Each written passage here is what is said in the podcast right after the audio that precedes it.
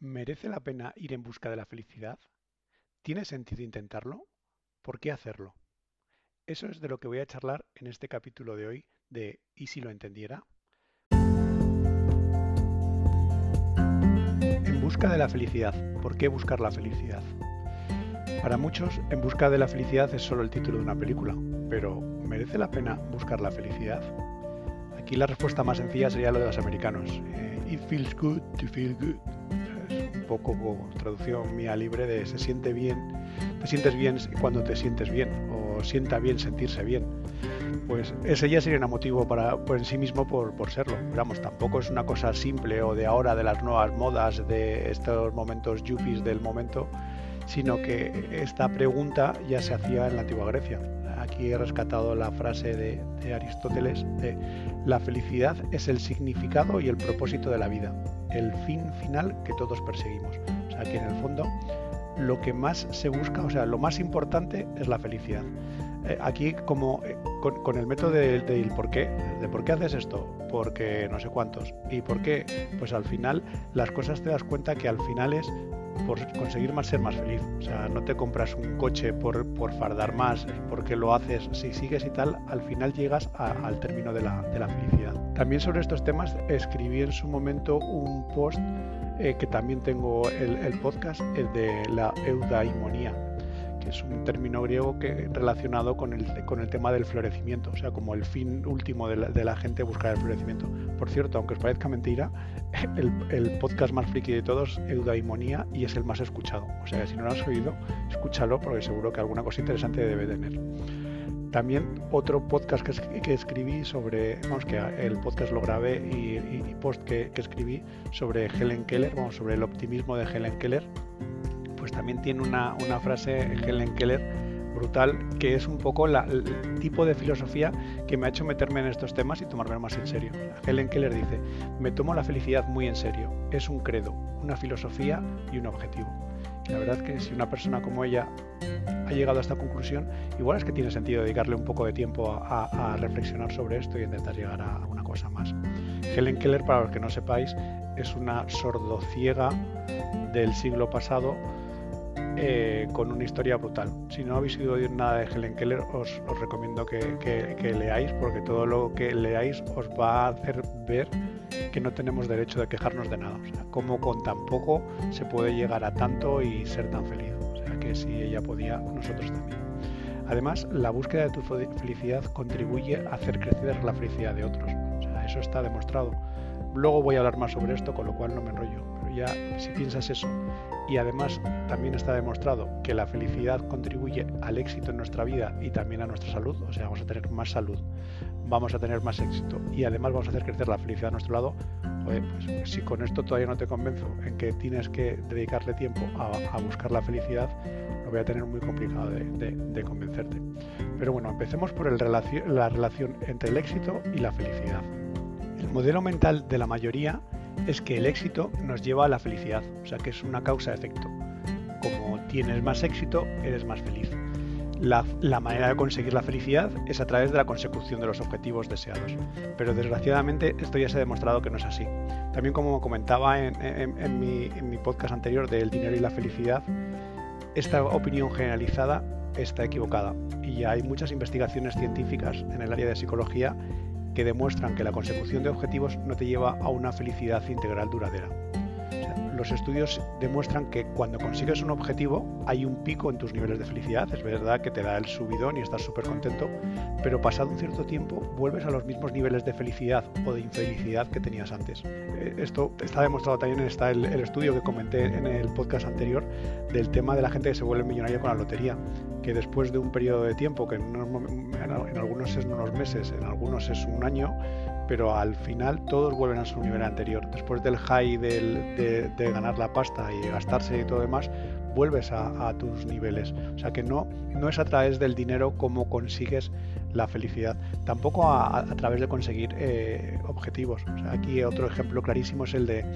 eh, el de los universitarios que quieren entrar a la mejor universidad y se pasan una vida de sacrificio para entrar en Harvard o en Stanford o algo así y cuando les llega la carta son los tíos más felices del universo pero eso no les va a hacer felices para el resto de su vida, ni les va a hacer felices para toda la carrera o para cuando acaben la carrera.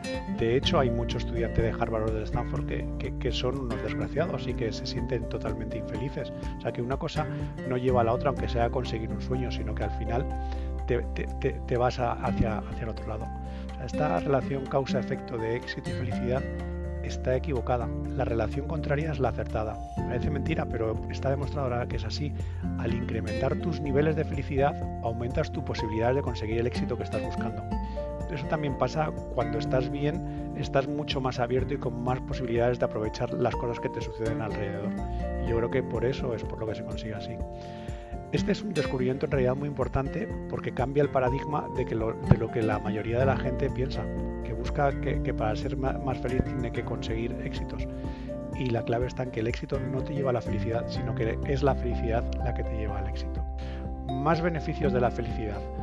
Eh, también otra, otra serie de estudios. No me voy a meter en cada uno de los estudios que hay que demuestran cada una de estas cosas porque no es mi rollo, ni aparte quiero ser un coñazo, ni soy psicólogo, ni intento serlo, ni parecer muy erudito, ni nada. Simplemente pues las cosas que he aprendido y que me han gustado, pues las comparto aquí de manera un poco más, más sencilla. Y cosas que se han demostrado. Primero, la relación entre la gente más feliz y sus ingresos. Es normal que la gente más feliz tenga un nivel de ingresos superior que a los de su entorno que no lo tengan. Y la relación es felicidad-ingresos, no ingresos-felicidad, recordad mejores resultados laborales, mejores resultados en el deporte y mejores relaciones. También hay estudios sobre cada una de las cosas. Desde luego lo que sí que está claro que en el trabajo la gente feliz se relaciona mejor, con lo cual tiene más posibilidades de ser ascendido, de tener mejores relaciones, de conseguir más ayuda en el, en el trabajo. Vamos, ahí no me cabe ninguna duda y lo veo clarísimo.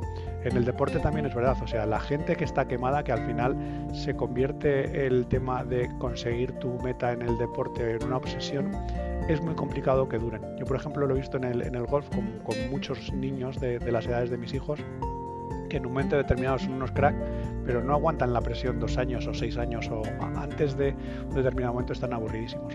Solo los que se divierten como verdaderos enanos eh, jugando al golf son los que pueden seguir haciendo el golf a, nivel profesional. Y lo mismo pasa con todos los deportes.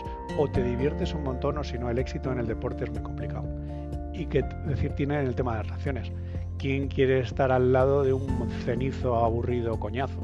Todo el mundo preferimos tener una pareja porque sea divertida, que sea feliz, que transmita esa felicidad, porque la felicidad en el fondo se pega. O sea, yo hay veces que hablo del efecto espejo de la felicidad y es verdad, cuando tú estás feliz lo transmites en el espejo y te, vuelve la gente alrededor mejora la salud mental y física. De esto también hay, de esto es de lo que hay más estudios y está también demostrado. O sea que otro, objetivo más por el que ir a buscar la felicidad.